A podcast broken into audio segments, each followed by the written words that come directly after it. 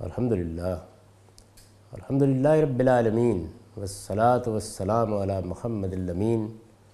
فاعوذ باللہ من الشیطان الرجیم، بسم اللہ الرحمن الرحیم۔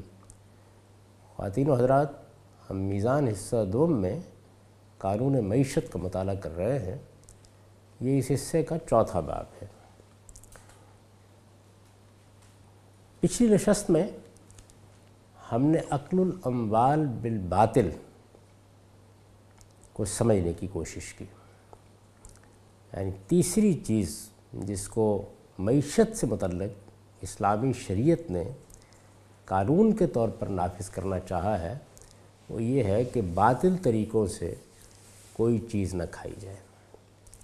اب ظاہر ہے کہ اگر باطل طریقوں سے دوسروں کا مال لینا ممنوع ہے، اور میں یہ عرض کر چکا کہ اس میں بعض چیزیں تو ایسی ہیں کہ جن میں بحث کی گنجائش نہیں ہے۔ یعنی آپ امریکہ میں چلے جائیں، برطانیہ میں چلے جائیں، آپ پاکستان میں آ جائیں، آپ ملائیشیا میں آ جائیں۔ جب یہ سوال ہوگا کہ کیا چوری کر کے کسی کا مال لے لینا چاہیے، تو کوئی انسان بھی اس کے حق میں رائے نہیں دے گا۔ کیا غبن کر کے، خیانت کر کے، غلط بیانی کر کے، دھوکہ دے کر رشوت کے ذریعے سے دوسروں کا مال لینا چاہیے؟ عالمگیر سطح پر انسان اسے باطل ہی قرار دیتے ہیں۔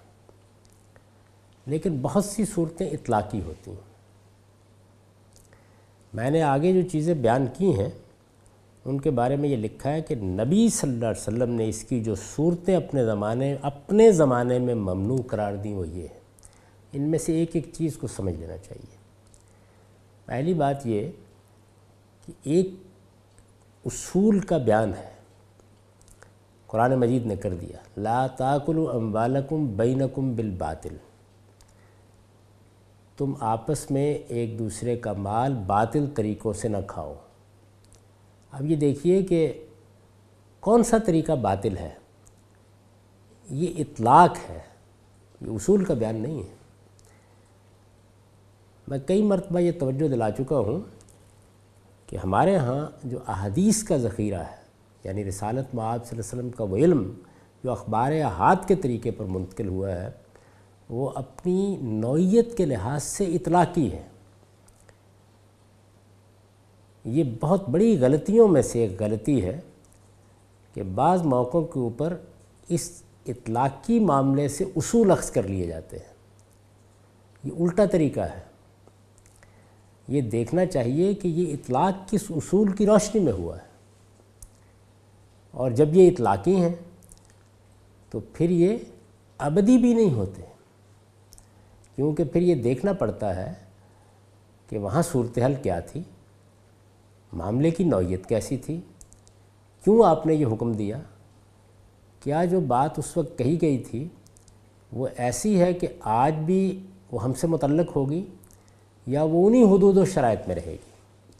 محض بات کو واضح کرنے کے لیے میں توجہ دلا رہا ہوں کہ رسالت مآب صلی اللہ علیہ وسلم نے اپنے بعد میں یہ فیصلہ کیا کہ علائمت من قریش میرے بعد حکومت قریش کو منتقل ہو جائے گی۔ اس کو اطلاق میں رکھ کر دیکھیے تو صورتحال یہ ہوگی کہ وہ گروہ، وہ جماعتیں کون سی ہیں جن کے مابین اس وقت اقتدار کی کشمکش ہو سکتی ہے۔ رسالت مآب صلی اللہ علیہ وسلم کے بعد سیاسی صورتحال کیا تھی؟ تو اس میں حضور نے یہ فیصلہ سنایا۔ اور ایک دوسری چیز یہ ہے کہ آپ اس کو ایک ابدی حکم سمجھ لیں۔ اور پھر یہ کہیں کہ قیامت تک مسلمان جب اپنے لیے حکمران کا انتخاب کریں گے تو کسی قریشی کو تلاش کریں گے۔ تو یہ غلطی ہوتی ہے۔ تمام روایات جو کچھ بھی ہیں یعنی رسالت میں آپ صلی اللہ علیہ وسلم کو جب کوئی مستقل بذات حکم دینا ہوتا ہے، تو یا تو اللہ تعالیٰ اس کو قرآن مجید میں بیان کر دیں گے یا وہ سنت کے طور پر قائم کیا جائے گا۔ یعنی تمام صحابہ کرام اس کو منتقل کریں گے۔ رسالت میں آپ صلی اللہ علیہ وسلم ایک ایک شخص تک اس کو پہنچائیں گے۔ اطلاق کی نوعیت کی چیزیں، یہ کسی ایک شخص کے ساتھ زیر بحث آ سکتی ہیں، دو اشخاص کے ساتھ زیر بحث آ سکتی ہیں۔ اطلاق میں آپ کسی اصول کو اس وقت کی صورتحال سے متعلق کرتے ہیں۔ تو اس میں دو چیزوں کی ضرورت ہوتی ہے۔ یعنی اگر اس کو حقیقی طریقے سے سمجھنا ہو تو دو چیزوں کی ضرورت ہوگی۔ ایک اس چیز کی ضرورت ہوگی کہ یہ دیکھا جائے وہ کیا اصول ہے جس کا اطلاق کیا جا رہا ہے اور دوسرے یہ کہ وہ کیا صورتحال ہے جس پر اطلاق کیا جا رہا ہے۔ دونوں کو جب تک سامنے نہیں رکھا جائے گا، وہ بات سمجھ میں نہیں آئے گی اور اس سے ایک کے بعد دوسری غلطی پیدا ہوتی چلی جائے گی۔ میں نے علامت من قریش کے بارے میں آپ کو مثال دی، چنانچہ ہمارے ہاں فک کی کتابوں میں لکھ دیا گیا کہ مسلمان جب بھی اپنے لیے حکمران کا انتخاب کریں گے اس کو قبیلہ قریش سے ہونا چاہیے۔ اور پھر اس کے بعد اس پر اجماع کا دعویٰ کر دیا گیا۔ اسی طرح کی صورتحال اور بہت سے معاملات میں ہوئی ہے۔ میں ارتداد کی بحث میں عرض کر چکا ہوں کہ وہاں بھی یہی ہوا ہے۔ یعنی رسالت میں آپ صلی اللہ علیہ وسلم نے ایک خاص صورتحال میں قرآن مجید میں بیان کردہ ایک قانون کا اطلاق کیا ہے۔ لیکن ہم نے اس کو ایک مستقل بذات چیز سمجھ لیا۔ یہی معاملہ اگر غور کیجیے تو رجم کی سزا میں ہوا ہے۔ تو روایات میں جو کچھ بیان ہوتا ہے، ہر طالب علم کو یہ سمجھ لینا چاہیے کہ وہ اپنی نوعیت کے لحاظ سے اطلاقی ہوتا ہے۔ اور جب وہ اطلاقی ہے، تو پھر یہ بھی جاننا ضروری ہے کہ کس اصول کا اطلاق کیا گیا ہے، کس قاعدے کا اطلاق کیا گیا ہے، کس مستقل بذات ہدایت کا اطلاق کیا گیا ہے۔ اور یہ بھی جاننا ضروری ہے کہ وہ چیز کیا ہے، وہ صورتحال کیا ہے، جس پر اطلاق کیا گیا ہے۔ ان دونوں کے باہمی ربط سے یہ فیصلہ ہوگا کہ وہ چیز اس وقت سے متعلق ہے یا کوئی ابدی چیز بن گئی یعنی جب ہم ان مراحل سے اس کو گزاریں گے، اس کے بعد یہ معلوم ہوگا۔ نبی صلی اللہ علیہ وسلم نے اس کی جو صورتیں اپنے زمانے میں ممنوع قرار دیں، وہ یہ ہے چیزیں بیچنا اس سے پہلے کہ وہ قبضے میں آئیں۔ اب یہ دیکھیے نا کہ یہ ایک چیز ہے، بیان کر دی گئی میں نے میزان میں جن روایات میں یہ باتیں آئی ہیں، ان سب کے حوالے دے دیے ہیں۔ ان کو آپ نکال کر دیکھ سکتے ہیں۔ چیزیں بیچنا اس سے پہلے کہ وہ قبضے میں آئے۔ قدیم تمدن میں اگر آپ نے کسی چیز کی خرید و فروخت کا معاملہ کر لیا اور ابھی وہ قبضے میں نہیں آئی، تو معلوم نہیں کیسے کیسی نزاعت پیدا ہو سکتی۔ ہیں لیکن دور جدید میں اگر آپ دیکھیں تو بے شمار چیزیں ہیں جن کے بیع و شراء کے معاملات طے ہو جاتے ہیں اور وہ ابھی قبضے میں نہیں آئی ہوتی۔ اور اس کے ساتھ ہی ایسا نظم بھی وجود میں آ چکا ہے کہ اس میں اس کا کوئی احتمال نہیں ہوتا کہ کوئی نزا پیدا ہو جائے گی۔ تو اصل چیز کیا ہے؟ اصل چیز یہ ہے کہ چیزیں بیچنا اس سے پہلے کہ وہ قبضے میں آئیں، یہ کوئی اصولی ہدایت نہیں ہے۔ یہ ایک اطلاقی چیز ہے۔ چونکہ اس زمانے کے حالات کے لحاظ سے اس سے نزاعت پیدا ہوتے تھے۔ اس میں دوسروں کو نقصان پہنچنے کا اندیشہ تھا۔ اس وجہ سے آپ نے اس سے روک دیا۔ اب اگر ہم اس وقت کے تمدن کے لحاظ سے ایسا اہتمام کر لیں گے کہ اس میں کوئی نزا پیدا نہ ہو، کوئی چیز ضرر کا باعث نہ بنے، کوئی چیز غرر کا باعث نہ بنے یعنی کوئی دھوکہ نہ ہو جائے کسی شخص کے ساتھ، کوئی نقصان نہ پہنچ جائے تو یہی چیز جائز ہو جائے اسی اصول پر ان سب چیزوں کو سمجھیے۔ چیزیں بیچنا اس سے پہلے کہ وہ قبضے میں آئیں۔ ڈھیر کے حساب سے غلہ خرید کر اسے اپنے ٹھکانوں پر لانے سے پہلے بیچ دینا۔ یعنی غلہ خرید لیا، ڈھیروں کے حساب سے خرید لیا۔ آپ ابھی اپنے ٹھکانے پر لائے ہی نہیں، آپ نے اس کو سودا کر لیا۔ اور دوسرے آدمی نے بھی اس کو وہاں سے نہیں اٹھایا اور پھر سودا کر لیا۔ اور پھر تیسرے آدمی نے بھی اس کا سودا کر لیا۔ تو اس میں بعض اوقات ایسی پیچیدگیاں پیدا ہو جاتی تھیں کہ سودے پر سودا ہوتا چلا جاتا تھا اور اس کے بعد جب چوتھا یا پانچواں آدمی غلہ اٹھانے کے لیے جاتا تھا تو اس پر کچھ اور ہی انکشاف ہوتا تھا۔ تو اس سے بھی روک دیا گیا۔ یعنی آپ پہلے وہاں سے ڈھیر کے حساب سے آپ نے غلہ خریدا ہے تو اٹھا کے لائیے، اس کے بعد جب وہ آپ کی ملکیت بن جائے تو پھر آگے بات کیجیے۔ دیہاتی کے لیے کسی شہری کی خرید و فروخت۔ اب یہ دیکھیے یہ کیا چیز ہے۔ یعنی ایک دیہاتی آدمی ہے، منڈی بازار سے واقف نہیں ہے، کچھ معلوم نہیں یہاں مارکیٹ میں کیسے کیسے لوگ بھرے ہوئے ہیں۔ دلال قسم کے لوگ ہیں، آئے اور کسی شہری نے دھوکہ دے دیا، فریب دے دیا۔ مجھے یاد ہے کہ ہمارے بچپن میں جانوروں کی منڈی لگتی تھی۔ مجھے بھی ایک دو مرتبے اپنے والد کے ساتھ جانے کا اتفاق ہوا۔ اور وہاں ایسے ایسے شاطر لوگ ہوتے تھے کہ وہ کچھ نہیں معلوم کہ آپ جو جانور لے کر گئے ہیں وہ بھی لے جائیں اور رقم بھی لے جائیں۔ تو اس طرح کی بہت سی چیزیں اس زمانے کے تمدن کے لحاظ سے ہوتی تھیں جو لوگوں کے لیے ضرر یا غرر کا باعث بن جاتی تھیں یعنی یا نقصان کا باعث بن جاتی تھی یا دھوکے کا باعث بن جاتی تھیں۔ رسول اللہ علیہ وسلم نے اس سے روکا، محض دھوکہ دینے کے لیے ایک دوسرے سے بڑھ کر بولی دینا۔ یعنی ایک تو یہ ہے کہ آپ حقیقی خریدار ہیں اور نیلام ہو رہا ہے، اس میں آپ نے بولی دی، آپ واقعی خریدنا چاہتے ہیں۔ ایک یہ ہے کہ دو چار پانچ لوگوں نے طے کر لیا کہ فلاں چیز کی قیمت بڑھانی ہے، اس میں ایک نے بولی دی، دوسرے نے بولی دی۔ یہ ظاہر ہے کہ دھوکہ دینے کا عمل ہے۔ اس سے روکنا ہی چاہیے، چنانچہ رسالت میں آپ صلی اللہ علیہ وسلم نے اس سے بھی روکا۔ کسی شخص کے سودے پر اپنا سودا بنانے کی کوشش کرنا۔ یعنی ادھر میں بھاؤ تاؤ کر رہا ہوں، ایک دوسرے صاحب آئے اور انہوں نے آ کے کوئی دو روپے زیادہ دے دیے۔ یہ اخلاقی لحاظ سے ٹھیک نہیں ہے۔ آپ نے دیکھا ہوگا کہ کوئی ایک شخص مسافر ہے اور کسی جگہ جانا چاہتا ہے، کسی ٹیکسی والے کے ساتھ معاملہ کر رہا ہے، بات کر رہا ہے۔ ایک دوسرا آدمی بھی چاہتا ہے کہیں جانا۔ تو عام طور پر اگر وہ اخلاق عالیہ کا پر کاربند رہنے والا ہے تو کھڑا ہو جائے گا دیکھے گا کہ یہ شخص اپنا معاملہ کر لے، اگر اس کے ساتھ نہیں معاملہ ہوتا تو پھر میں پیشکش کروں گا۔ تو یہ اخلاقی لحاظ سے کوئی اچھی چیز نہیں ہے کہ ایک آدمی اپنا سودا بنانے کی کوشش کر رہا ہے اور آپ اس کا سودا بگاڑ دیں اور آگے جا کر خود کوئی پیشکش کر دیں۔ محاکلہ یعنی کوئی شخص اپنی کھیتی خوشوں میں بیچ دے۔ ابھی گندم کی فصل ہو گئی۔ آپ نے اس کی برداشت نہیں کی، بس جیسے خوشوں میں ویسے بیچ دیا۔ اب ہو سکتا ہے کہ بعد میں جب کٹائی ہو تو جھگڑا کھڑا ہو جائے۔ دوسرے کے لیے کوئی چیز دھوکے کا باعث بن جائے۔ خوشوں میں بہرحال متعین تو نہیں کیا جا سکتا کہ کتنی گندم ہوگی، کیا ہوگی۔ قیمت بھی تخمینے کے لحاظ سے، اس میں بھی ضرر کا اندیشہ ہے اور غرر کا بھی اندیشہ ہے۔ تو آپ نے اس سے بھی روکا۔ مزابنہ یعنی کھجور کے درخت پر اس کا پھل درخت سے اتری ہوئی کھجور کے عوض بیچنا۔ میں نے تو اپنے باغ میں پھل اتار لیا، اس کا ڈھیر لگا ہوا ہے، کھجور ہے۔ اور میں یہ کہتا ہوں کہ دیکھیے، یہ دس سیر کھجور ہیں۔ اس کے عوض میں اس درخت کے اوپر جتنی کھجور ہے، اس کا معاملہ مجھ سے کر لیجیے اس میں بھی وہی چیز پیدا ہوتی تھی۔ یعنی بعض اوقات تخمینہ لگانے میں، اندازہ کرنے میں بڑی غلطی ہو جاتی تھی۔ درخت کے اوپر پھل ہے، آسان نہیں ہوتا اس کا تخمینہ لگانا۔ اگر تو دو درختوں ہی میں موازنہ ہو رہا ہے تو چلیے، پھر بھی وہ قابل قبول ہوگا۔ لیکن ادھر تو متعین طور پر دس سے بیس سے دو من، چار من کھجور پڑی ہوئی ہے۔ دوسری جانب درخت پر ہے۔ تو اس میں بھی ضرر و غرری کا اندیشہ ہوتا تھا، جس کی وجہ سے اس سے روکا گیا۔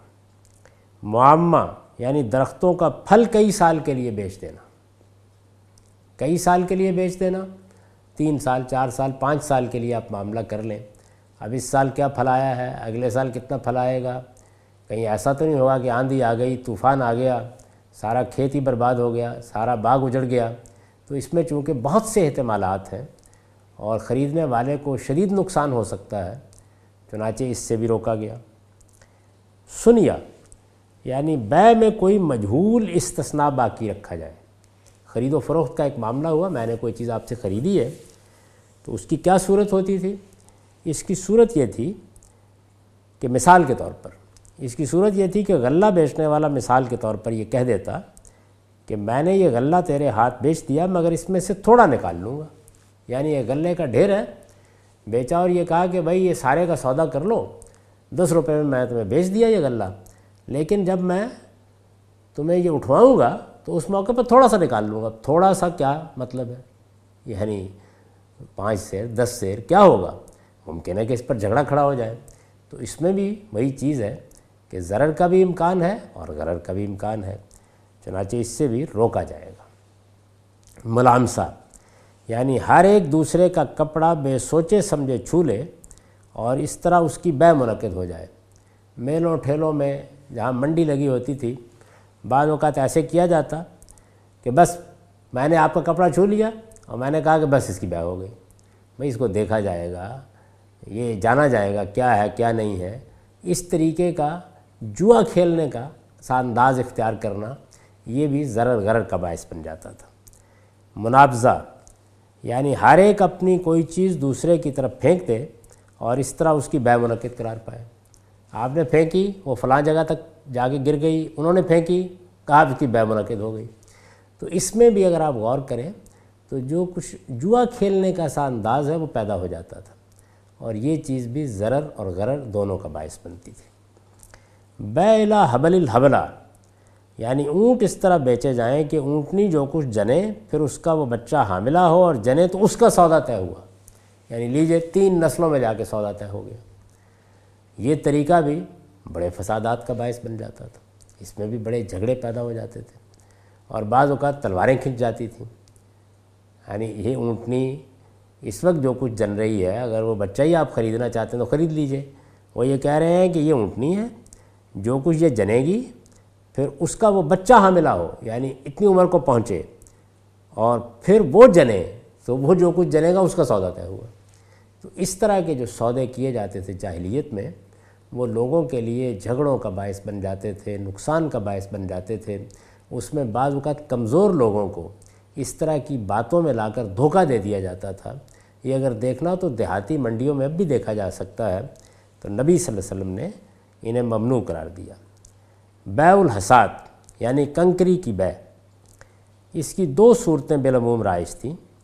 ایک یہ کہ اہل جاہلیت زمین کا سودا طے کر لیتے، پھر کنکری پھینکتے اور جہاں تک وہ جاتی اسے زمین کی مساحت قرار دے کر مبی کی حیثیت سے خریدار کے حوالے کر دیتے۔ یعنی آپ کو زمین بیچنی ہے زمین بیچنے کا ایک طریقہ یہ ہے کہ آپ اس کی پیمائش کیجیے، اس کے لحاظ سے قیمت طے کر لیجیے۔ قیمت پہلے طے ہو جاتی کہ ہم آپ کو یہ زمین بیچ دیں گے۔ اب گویا ایک طرح سے اس کی قسمت ہے کہ آپ نے کنکری پھینکی، وہ آدھے ایکڑ پر جا کر گر گئی یا ایک کنال کے فاصلے پر جا کر گر گئی، اس کا سودا طے ہوا۔ دوسری یہ کہ کنکری پھینکتے اور کہتے کہ جس چیز پر پڑے گی، وہی مبی قرار پائے گی۔ اس میں بھی دیکھ لیجیے کہ وہی جوئے کسی صورت حال ہے۔ اور جوئے کے بارے میں یہ بات قرآن مجید نے واضح کر دیا آگے زیر بحث بھی آ جائے گی کہ یہ حقیقت میں مسلمانوں کے درمیان، انسانوں کے درمیان جھگڑے کا باعث بنتا ہے۔ یعنی اس کے جو مفاسد ہیں، وہ گنوائے نہیں جا سکتے۔ چنانچہ جہاں جہاں پر بھی اس کی روح پائی جاتی ہے، یا اس کے کچھ آثار ہیں، یا اس کا کوئی شائبہ ہے، وہ اپنے اندر وہی علت رکھے گا اور اس سے لوگوں کو روکنا چاہیے۔ درختوں کے پھل بیچ دینا، اس سے پہلے کہ ان کی صلاحیت واضح ہو۔ یعنی ابھی کچے پھل ہیں، کیریاں ہیں، آم کا درخت ہے، آپ نے بیچ دیا۔ اب یہ بات واضح ہے کہ پھل کو پکنے میں بہت سے مراحل سے گزرنا ہوتا ہے۔ اس میں بھی نزاعت، جھگڑے اور معلوم نہیں کیا کیا چیزیں پیدا ہو جاتی تھیں۔ نبی صلی اللہ علیہ وسلم نے اس سے بھی روکا۔ بالی بیچ دینا اس سے پہلے کہ وہ سفید ہو کر آفتوں سے محفوظ ہو جائے۔ یہ وہی چیز ہے۔ یعنی پھل بیچ دینا یا یہ ہے کہ آپ نے گندم کی بالیاں ہی بیچ دیں، اس سے پہلے کہ وہ سفید ہو کر آفتوں سے محفوظ ہو جائے۔ اس میں دیکھیے آفتوں سے محفوظ ہو جائے مطلب یہ کہ ابھی کچھ پتہ نہیں کہ کن مراحل سے گزرے گی یہ فصل۔ اپنے بھائی کے ہاتھ کوئی ایسی چیز بیچنا جس میں عیب ہو اللہ یہ کہ اسے واضح کر دیا جائے۔ یہ تو ایک بڑی ہی سی چیز ہے۔ ظاہر ہے کہ اس میں بڑی اخلاقی کا بات ہے۔ آپ جانتے ہیں کہ آپ کی فلاں چیز میں یہ خرابی ہے، یہ نقص ہے۔ تو اخلاقی اصول اسی بات کا تقاضا کرتے ہیں کہ وہ نقص واضح طور پر بتائیے، اس خرابی پر دوسرے کو مطلع کیجیے۔ اگر وہ اس خرابی اور اس نقص کو جاننے کے بعد اس کو خرید لیتا ہے تو بہت اچھی بات ہے، لیکن اس کو چھپانا یہ فریب دینا ہے۔ دوسرے کو دھوکے میں رکھ کر اس سے مال حاصل کر لینا ہے۔ اونٹ یا بکری کا دودھ انہیں بیچنے سے پہلے ان کے تھنوں میں روک کر رکھنا۔ یعنی آپ بکری بیچ رہے ہیں، آپ دوسرے کو یہ تاثر ہے کہ یہ تو دو سیر دودھ دیتی ہے یا تین سیر دودھ دیتی ہے۔ لیکن جب دھونے بیٹھے تو پہلی مرتبہ تو دو سیر دودھ نکلا کیونکہ آپ نے تھنوں میں روک رکھا تھا۔ اور اس کے بعد معلوم ہوا کہ یہ بات تو ٹھیک نہیں تھی۔ تو یہ بھی ایک طرح کا فریب ہے، ایک طرح کا دھوکہ ہے۔ بازار میں پہنچنے سے پہلے آگے جا کر تاجروں سے ملنا اور ان کا مال خریدنے کی کوشش کرنا، یہ اس زمانے میں ہوتا تھا۔ کہ ابھی تاجر باہر سے سامان لے کے آئے ہیں، قافلے چلے آ رہے ہیں، ابھی وہ منڈی میں آئیں گے، منڈی کی کیا صورت حال ہے، وہاں کیا بھاؤ ہوں گے؟ وہاں پہنچنے سے پہلے ہی آپ نے جا کے خریداری کر لی۔ اس میں ادھر منڈی کے لیے بھی کوئی چیز نقصان دہ ہو جاتی تھی اور بعض اوقات ان تاجروں کے لیے بھی وہ فریب اور دھوکے کا باعث بن جاتی تھی۔ یعنی انہیں اس طرح شیشے میں اتار لیا جاتا تھا کہ جس میں وہ بیچارے اپنا مال بیچ لیتے تھے، بعد میں انہیں آ کر منڈی میں یا بازار میں یہ معلوم ہوتا تھا کہ صورت حال تو بالکل اس سے مختلف تھی۔ تو اس سے بھی اس زمانے میں رسالت میں آپ صلی اللہ علیہ وسلم نے لوگوں کو روک دیا۔ کسی چیز کی پیشگی قیمت دے کر اس طرح بے کرنا کہ تیار ہونے پر وہ چیز لے لی جائے گی۔ اللہ یہ کہ معاملہ ایک معین ماپ اور ایک معین تول کے ساتھ اور ایک معین مدت کے لیے کیا جائے۔ یعنی اس میں بھی وہی چیز ہے کہ مجھول طریقے سے یہ معاملہ نہیں ہونا چاہیے، بلکہ آپ یہ بتائیں کہ آپ ایک آدمی کے ساتھ اگر یہ بات طے کر رہے ہیں کہ وہ آپ کو مکان بنا کے دے گا یا چارپائی بنا کے دے گا یا میز بنا کے دے گا، تو اس کا ڈیزائن کیا ہوگا، اس میں کیا میٹیریل لگے گا، وہ کس صورت، ہر چیز کو متعین کر لیجیے، پھر ٹھیک ہے۔ لیکن اگر ایسا نہیں ہے، آپ نے کہا کہ بھائی یہ میرا دس مرلے کا پلاٹ ہے، اس پر مجھے مکان بنا دو۔ اب سوال یہ ہے کہ وہ تو اپنی مرضی سے ایک مکان بنا دے گا نا۔ وہ مکان آپ کو پسند نہیں آتا، آپ اس پر دس اعتراضات کر دیتے ہیں، آپ رقم طے کر چکے ہوئے ہیں۔ اچھا اگر طے نہیں کی دونوں جانب، تو پھر تو بڑے فساد کا اندیشہ ہے۔ تو اس چیز کو بھی اسی اصول پر سمجھنا چاہیے کہ ضرر اور غرر کے امکان کے پیش نظر سے روکا گیا ہے۔ مخابرہ یعنی بٹائی کی وہ صورتیں اختیار کی جائیں جن میں کھیتی والے کا منافع معین قرار پائے۔ یعنی آپ نے یہ طے کیا کہ یہ میرا کھیت ہے اور اس کھیتی میں آپ اگر اس حصے کی پیداوار لیں گے تو میں اس دوسرے حصے کی پیداوار لوں گا۔ اب ہو سکتا ہے کہ اس حصے میں پیداوار اچھی نہ ہو۔ تو ایک طرح سے آپ نے کھیتی میں بھی جوا کھیلا۔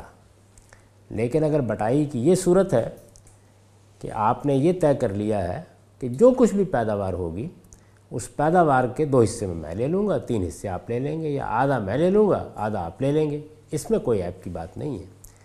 یعنی کھیتی والے کا منافع آپ نے معین کر دیا کہ وہ تو اتنا لے ہی لے گا، اب جو بچے گا وہ میرا ہے۔ تو یہ طریقہ جو ہے، اس کو بھی نبی صلی اللہ علیہ وسلم نے روکا۔ اس لیے کہ اس میں وہی صورت کم و بیش پیدا ہو جاتی ہے جو سود میں ہم دیکھتے ہیں۔ زمین اس طرح بٹائی پر دینا کہ زمین کے ایک معین حصے کی پیداوار زمین کے مالک کا حق قرار پائے۔ یعنی اس پہلی بات میں یہ تھا کہ کھیتی والے کا منافع آپ نے معین کر دیا۔ کہ آپ کو تو ہر حال میں دس سیر گندم مل جائے گی۔ باقی جو ہے وہ میرے پاس ہے۔ ممکن ہے دس سیر وہاں ہو اور بچنے والے بچے ایک سیر۔ تو ظاہر ہے کہ اس میں بے انصافی کا اندیشہ تھا۔ اس دوسری صورت میں یہ ہے کہ آپ نے زمین کے ایک حصے کی پیداوار کے بارے میں یہ طے کر لیا۔ ایسی جائیدادیں جو ابھی تقسیم نہ ہوئی ہوں، ان کے شریکوں خریدنے کا موقع دیے بغیر انہیں بیچ دینا۔ اللہ یہ کہ حدود متعین ہو جائیں اور راستے الگ کر دیے جائیں۔ یعنی جائیداد ہے، ماں باپ کا گھر ہے، مکان ہے۔ اب ظاہر ہے اس میں ہو سکتا ہے دس لوگ شریک ہوں، زمین ہے، موروثی زمین ہے، آپ اسے بیچ رہے ہیں، اس میں دوسرے لوگ بھی حصے دار ہیں۔ اور آپ ان کو خریدنے کا موقع دیے بغیر بیچ دیتے ہیں، تو یہ چیز بڑی بے انصافی کا باعث ہو جائے گی۔ اس کا طریقہ یہ ہے کہ آپ ان کو موقع دیں اور یہ کہیں کہ آپ چاہیں تو میرا حصہ خرید لیں، ورنہ میں کسی دوسرے کو بیچ دوں گا۔ لیکن اگر جائیداد تقسیم ہو گئی ہے اگر اس کے حدود معین ہو گئے ہیں اگر یہ طے ہو گیا ہے کہ یہ حصہ ہے جو آپ کی ملکیت ہے، تو پھر یہ ضروری نہیں۔ پھر آپ کو حق حاصل ہے کہ اگر آپ کو کوئی بہتر گاہک ملتا ہے، تو آپ اس کو بیچ لیجیے۔ لیکن جائیداد میں یہ چیزیں متعین نہیں ہیں، تب بہرحال پہلا حق انہی لوگوں کا ہے کہ جو اس میں شریک ہے یہ بالکل انصاف کی بات ہے۔ اور ہمارے ہاں بھی اس کو ایک اصول کے طور پر مانا جاتا ہے۔ میں جیسے کہ عرض کر چکا ہوں، یہ بھی ایک بالکل اطلاقی چیز ہے۔ بے و شرح اور مزارت وغیرہ کی یہ صورتیں ہیں جو نبی صلی اللہ علیہ وسلم نے ممنوع قرار دی۔ یعنی میں نے روایات کے ذخیرے سے، اخبار احاد کے ذخیرے سے وہ ساری صورتیں بیان کر دی۔ ہمارے ہاں یہ بڑی غلطی ہوتی ہے کہ جب بھی ابواب حدیث کی کتابوں میں پڑھائے جاتے ہیں تو اس طرح پڑھائے جاتے ہیں کہ یہ گویا کوئی ابدی احکام ہے، یہ اطلاقی احکام ہے۔ یعنی جو اصول ان میں کار فرما ہے وہ ابدی ہیں۔ ضرر نہیں ہونا چاہیے، غرر نہیں ہونا چاہیے، جوا نہیں ہونا چاہیے، سود نہیں ہونا چاہیے، ظلم نہیں ہونا چاہیے، بے انصافی نہیں ہونی چاہیے۔ کسی جھگڑے کو سامنے رکھ کر کوئی کام نہیں کرنا چاہیے، کوئی ایسا سودا نہیں کرنا چاہیے کہ جو باعث نظا ہو جائے۔ یہ اصول ہے یہ اصول تو ابدی ہے یعنی یہ سیدنا آدم کے زمانے میں بھی ایسے ہی تھے، یہ رسالت میں آپ صلی اللہ علیہ وسلم کے زمانے میں بھی ایسے ہی تھے اور یہ قیامت تک اسی طرح رہیں گے۔ لیکن مختلف صورتوں پر ان کا اطلاق زمانے اور حالات کے لحاظ سے ہوگا۔ رسالت میں آپ صلی اللہ علیہ وسلم نے اپنے زمانے میں جب ان کا اطلاق کیا تو ان ابدی اصولوں کو اپنے زمانے کی ان صورتوں سے متعلق کر کے ان کا اطلاق کیا اور بالکل درست اطلاق کیا۔ اب ظاہر ہے کہ اگر وہ صورت تبدیل ہو گئی ہے وہ معاملہ تبدیل ہو گیا ہے۔ یا تمدنی حالات نے ایسی تبدیلی کر دی ہے کہ اب اس میں کوئی ضرر، غرر یا وہ جو اصل علت ہے وہ مفقود ہو گئی ہے، تو پھر ان کا حکم بھی تبدیل ہو جائے گا۔ بیع و شراء اور مزارت وغیرہ کی یہ صورتیں ہیں جو نبی صلی اللہ علیہ وسلم نے ممنوع قرار دی ہیں، ان کے بارے میں یہ بات یہاں واضح رہنی چاہیے کہ ضرر و غرر کی جس علت پر یہ مبنی ہے یعنی اصل علت کیا ہے؟ ضرر اور غرر۔ یہ بنیادی اصولی چیز ہے۔ ضرر و غرر کی جس علت پر یہ مبنی ہے، وہ اگر شرائط و احوال کی تبدیلی سے کسی وقت ان میں مفقود ہو جائے، تو جس طرح ان کی ممانت ختم ہو جائے گی یعنی شرائط تبدیل ہو گئے، احوال تبدیل ہو گئے، تو اب ظاہر ہے کہ یہ صورت نہیں رہے گی۔ یہ بالکل ایسے ہی ہے جیسے میں نے مثال دی ہے کہ قافلے سفر کرتے ہیں، معلوم نہیں رات کو کہاں جائیں گے، رابطہ بھی ہوگا یا نہیں ہوگا، تو اس موقع کے اوپر اگر میں اپنے بیٹے یا بیٹی کو بھیج رہا ہوں تو دس احتیاطیں کروں گا۔ آج کے زمانے میں سفر میں یہ تبدیلی آ گئی کہ جہاز میں بٹھا دیجیے اور آپ مطمئن ہوتے ہیں کہ اس میں کوئی خطرہ نہیں ہے، وہ امریکہ چلی جائے گی یا چلا جائے گا۔ تو آپ وہ احتیاطیں ملحوظ نہیں رکھتے۔ اسی طریقے سے بیع و شرح اور کاروبار کی صورتیں بھی بہت کچھ تبدیل ہو گئی ہیں۔ اب یہ دیکھیے کہ بہت سی خریداری اب انٹرنیٹ پر ہو رہی ہے۔ تو اس میں ہمیں پورا اطمینان ہوتا ہے کہ کسی دھوکے کا کوئی امکان نہیں ہے۔ یہ چیز ختم ہو گئی، وہ علت مفقود ہو گئی۔ جس طرح ان کی ممانت ختم ہو جائے گی، اسی طرح تمدن کے ارتقاء کے نتیجے میں یہ علت اگر کسی حادث، معاشی معاملے میں ثابت ہو جائے تو اس کی بات بھی باقی نہ رہے گی۔ یعنی اصل چیز وہ علت ہے، اس اصول کا اطلاق کرنا ہے۔ ہو سکتا ہے کہ رسول اللہ علیہ وسلم کے زمانے میں کوئی ایسا معاملہ نہ ہو جس میں ضرر غرر پایا جاتا ہو، لیکن اب اس کی صورت ایسی بن گئی ہو کہ ہم یہ کہہ سکیں کہ اس میں تو دھوکہ ہے، اس میں تو نقصان ہے۔ نئی نئی صورتیں وجود میں آتی رہتی ہیں۔ جوئے کی کتنی نئی صورتیں وجود میں آ گئیں۔ سود کی کئی نئی صورتیں وجود میں آ گئی ہیں۔ ضرر اور غرر اور منڈیوں کے کتنے معاملات ہیں جب بالکل نئے ہیں۔